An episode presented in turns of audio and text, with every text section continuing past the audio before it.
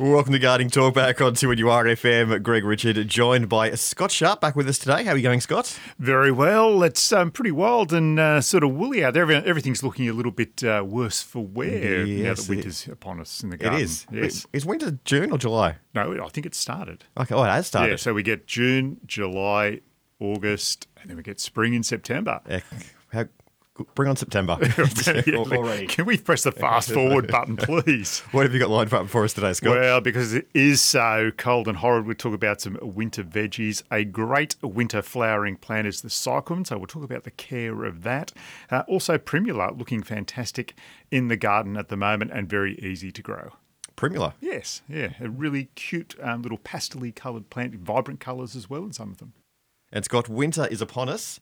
And you've got some winter veggies for us to look at.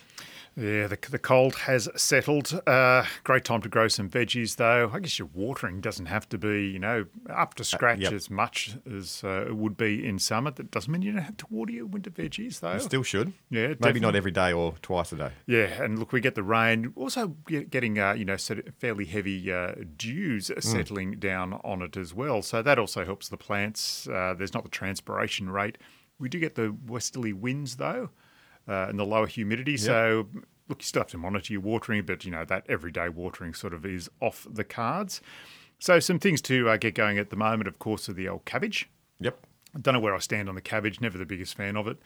The cauliflower, though, I quite like the cauliflower. That's not too bad, yeah. Yeah, that's it's pretty good. Good absor- absorber of spices. Yes, and, and now you can have them as a steak as well. I've noticed in the cafes where they must cut a big piece of it and like fry it like you're having a steak. So. I think yeah, they cut the middle part. That's a steak. Okay, so the, the and vegan, they, the, vegan, the other sides they just throw away. Okay, the vegans and vegetarians they'll love that. Uh, look, of, of, course, there's uh, lettuce you can always grow through the winter. Carrots, uh, broccoli, and a Brussels sprouts. Another one of my favourites, like little bliss bombs yep. of, of, yumminess, uh, and uh, leeks as well. Okay, leeks. Yeah, leeks are fantastic. You can just, uh, you know, sort of, uh, they give a lot of flavour to the food as well. Very easy to grow also. Onions can be uh, looked after, uh, you know, year round as well, so you can plant them. Uh, quite easy to grow in winter. Uh, look, I, I guess the other care thing with your cabbage and cauliflower, especially, uh, is they can be really susceptible to caterpillars coming in there and uh, chomping away at them, doing oh, a lot okay. of damage. Yeah. Uh, the humidity's passed now, so uh, you know those fungal diseases not so uh, you know difficult to manage uh, with your cabbage and cauliflower, but it really is the the white fly and the caterpillars that will come in and have a crack. So you have to keep on dusting them. Unfortunately, just a you know a, sort of a Derris dust. It yep. used to be called. It's not really that anymore. I just keep on calling so it. So you that. just do that around the soil? No, you actually do that over the leaves of the plant. Oh, okay. Uh, yeah, right. always have to make sure about the withholding period though. That uh, if you are going to pick and eat, you uh, always read the instructions on the label to make sure that uh, you know, for instance, if it's seven days, you pick and you know you can't use the dust uh, seven days before you're going to pick and eat. So right, okay. you have to be very careful. Right, of course. You like Brussels sprouts, but you don't like cabbage. Yeah, I know. It's it's a weird thing, isn't it? I think because they're so, you know, sort of tight and flavoursome. There's yep. so much, you know, you know, yumminess in there, but the cabbage is just a bit, uh, yeah. We just roast them. Well, yeah, yeah that, look, that's not a bad if you charcoal it, but I think yeah. that's the charcoaling taste that I actually like. Okay, we'll just have charcoal then. We've got Lisa from Nelson Bay. And she wants to know why all her plants have turned yellow. This doesn't sound good. It doesn't sound good at all. It's better than them turning, I don't know, purple? Black? Black, yeah. Okay. Lisa, what's happening up there in Nelson Bay? Oh, look, I'm so devastated. I've, I've got a variety of things that are sort of partially undercover, um, not necessarily away from the wind and whatever. But I've got things like those beautiful lilies that are bright red, um, almost a waxy type of lily. Um, and they've been flowering forever. Um, they're starting to turn brown and, and dying off um, and things like impatiens that I've had for a long time. They've been flowering for ages, and they're doing the same thing and looking very scrawny. But at the top of the scrawniness is new growth. So I don't know whether to cut them back and cut things off. Uh, is it a bad time to maybe repot them? And what on earth is the matter with them? It, it's not a bad. We'll go backwards. That's probably the easiest way to do it. It's not a bad time to repot at the moment. That's not going to affect the plants uh, too much. In fact, you know, the, if you're disturbing the root system a little bit, it's as we were saying before, it's not as uh, uh, you know, sort of detrimental to the plant if you damage the root system in any way at the moment. So, yeah, look, it's okay to repot. As far as pruning goes, especially plants like impatiens, they're a very soft, fleshy plant. So they're the sort that are really going to struggle if we start getting, you know, a frost or probably not Nelson's Bay, but, uh, you know, cold winds uh, and just generally cold conditions. Because if they start to put on new growth, it's going to be very, very tender. So I'm always inclined at this time of year. Uh, don't go cutting back plants because if they do for some reason start to uh, put on some new growth, it just gets burnt back anyway. So, really, it's best to leave well enough alone as far as pruning goes at this time of year. Uh, okay. Why are your plants turning yellow? This and is it just a, a, a general all, all over um, sort of jaundice of the plants? Would you say?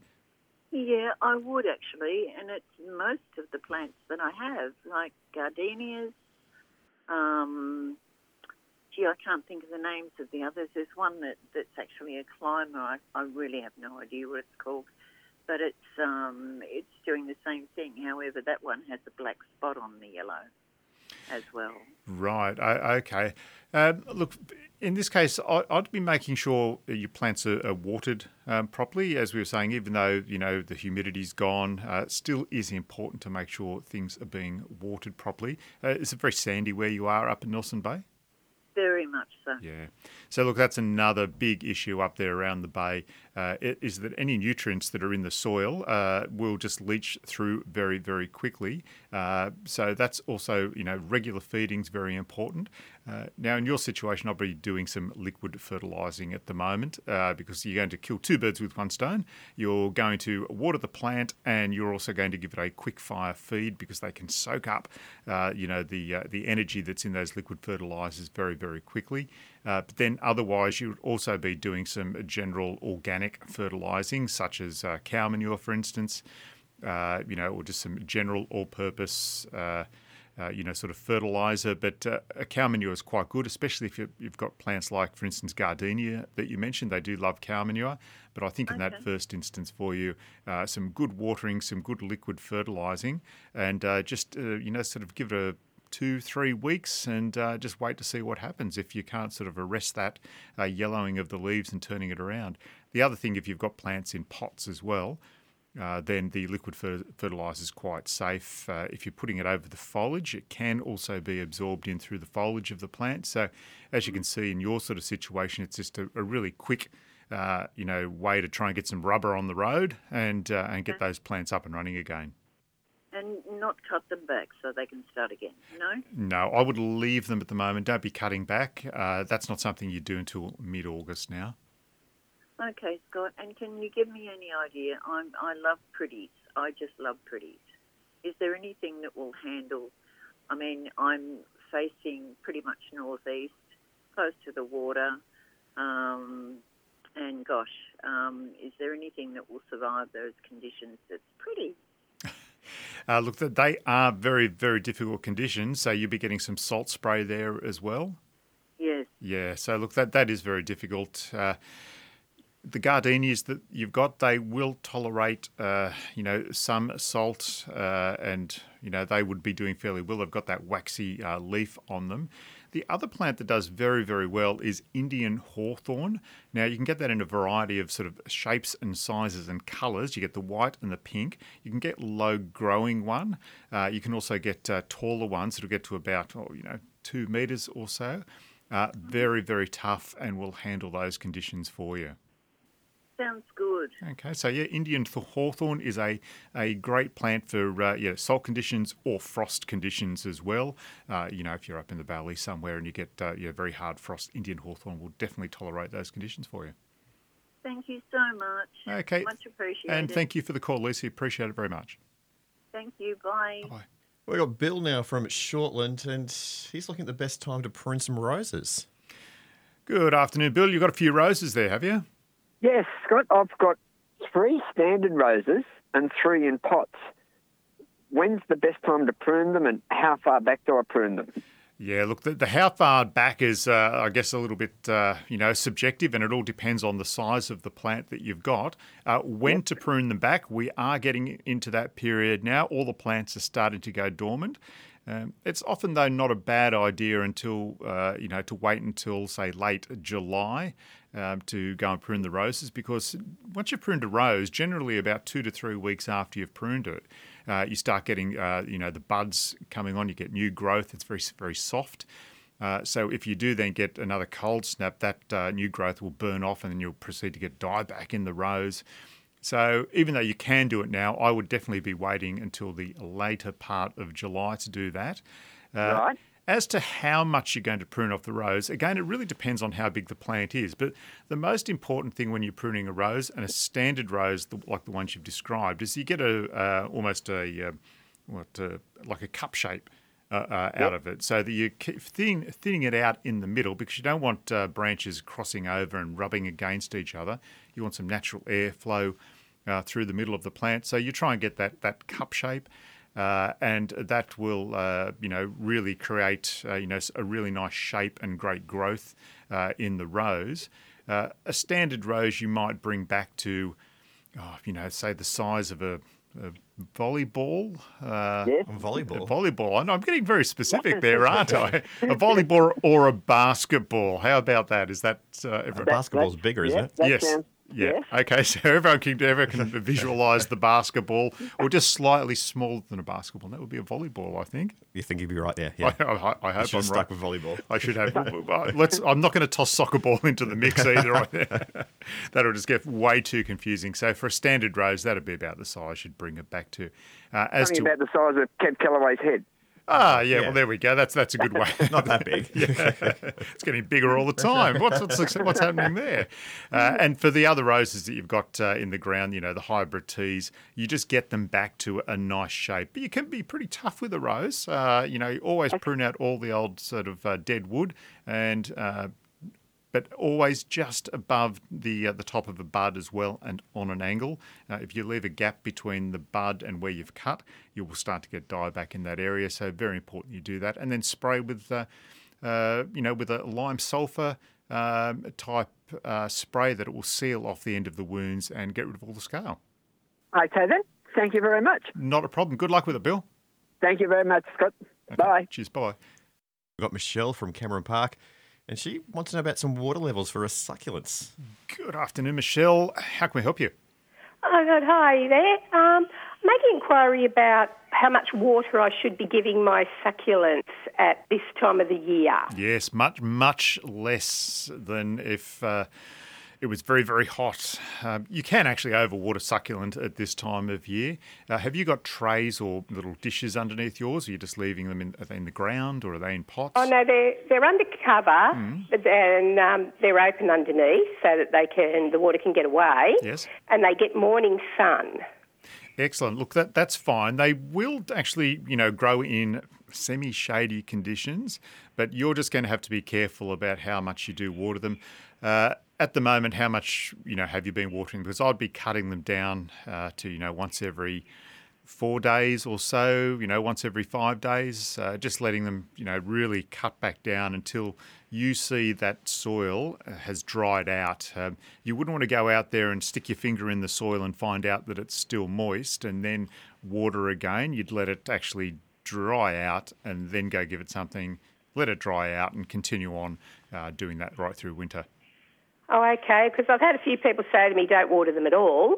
And I've got a water meter, yes. which I can stick down into the soil, and I have been letting them dry out and just giving them a light watering. Yeah, I, I think that's exactly that's exactly what I'd be doing. If you've got the special water meter, uh, it's better. Than, the finger actually does work when you stick it into the soil. You can feel how wet it is, but yeah, I'd be letting it dry out. I wouldn't be doing as people have suggested and not water them at all.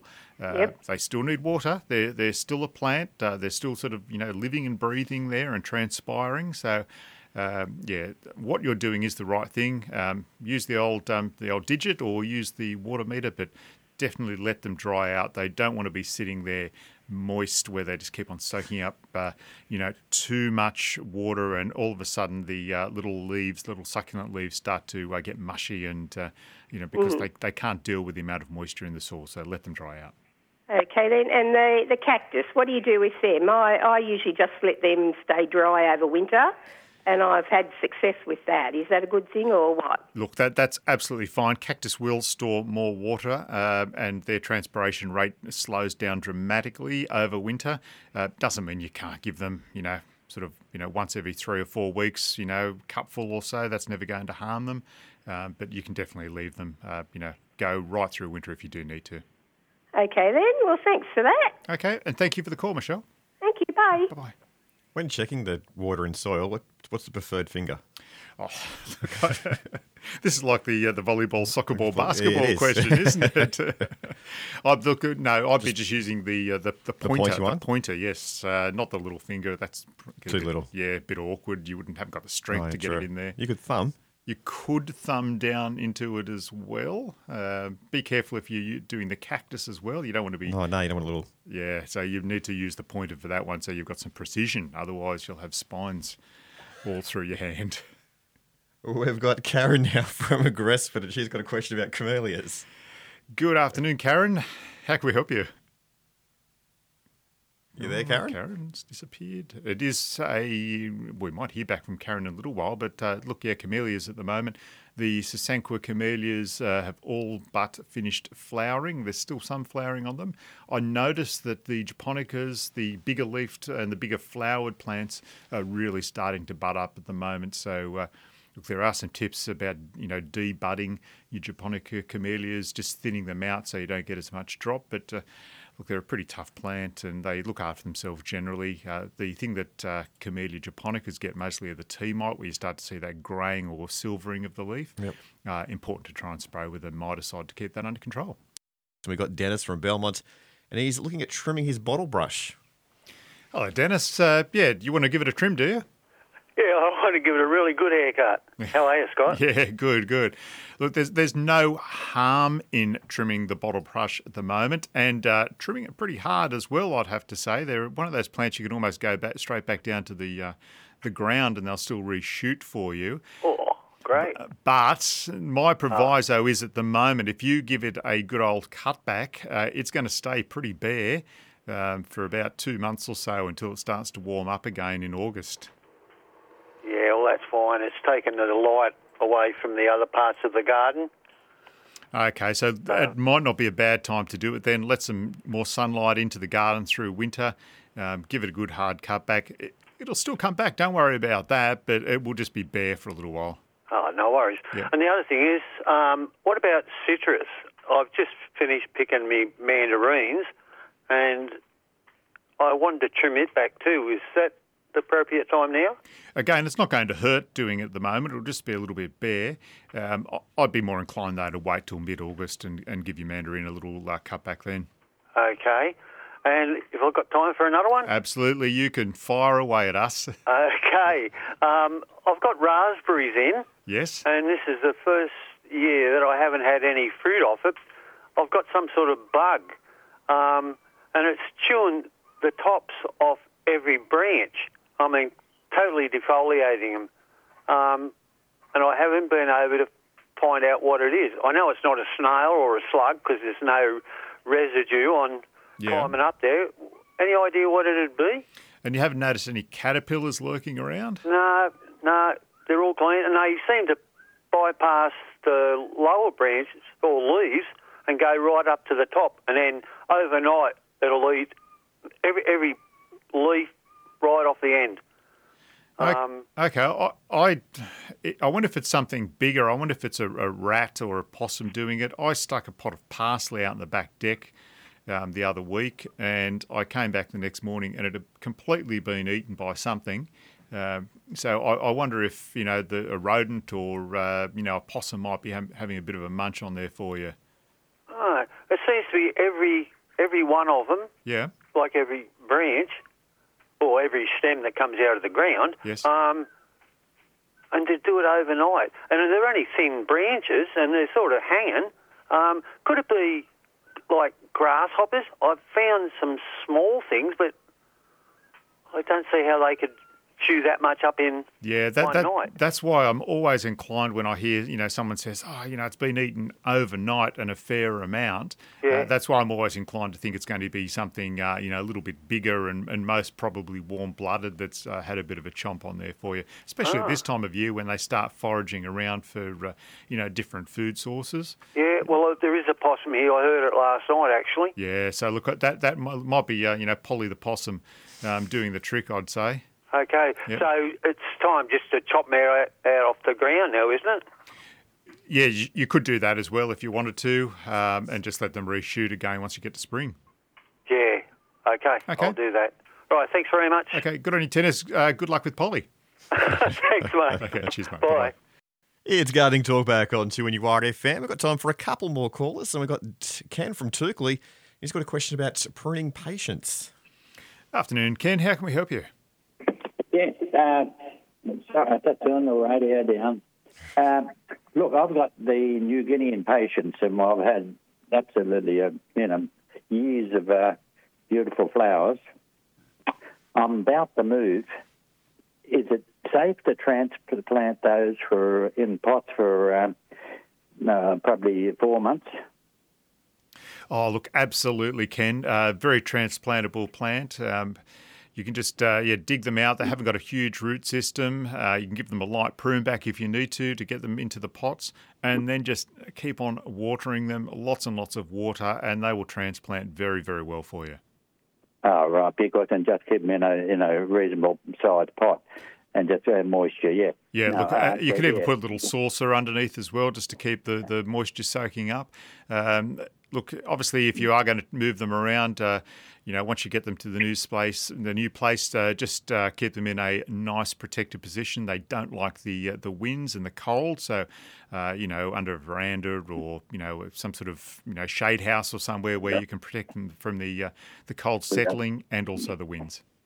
Fair enough. Good. Yeah, that's. Because I've got about the, the, the whole front of the house was uh, New Guinean patient. Then, then it's uh, basic. But you know, they they've been flowering. You know, twelve months of the year.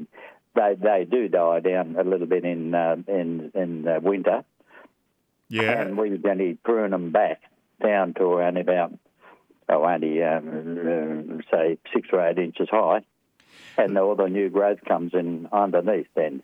Look, and you, the uh, other thing you can do is take cuttings. Probably not the best time of year to do that. So if you're going to do some transplanting, uh, that is a good time. So uh, yeah. Otherwise, if it was in uh, you know spring and summer, you would actually take some cuttings and strike them from that. But uh, yeah, dig them out, and they will be fine for you.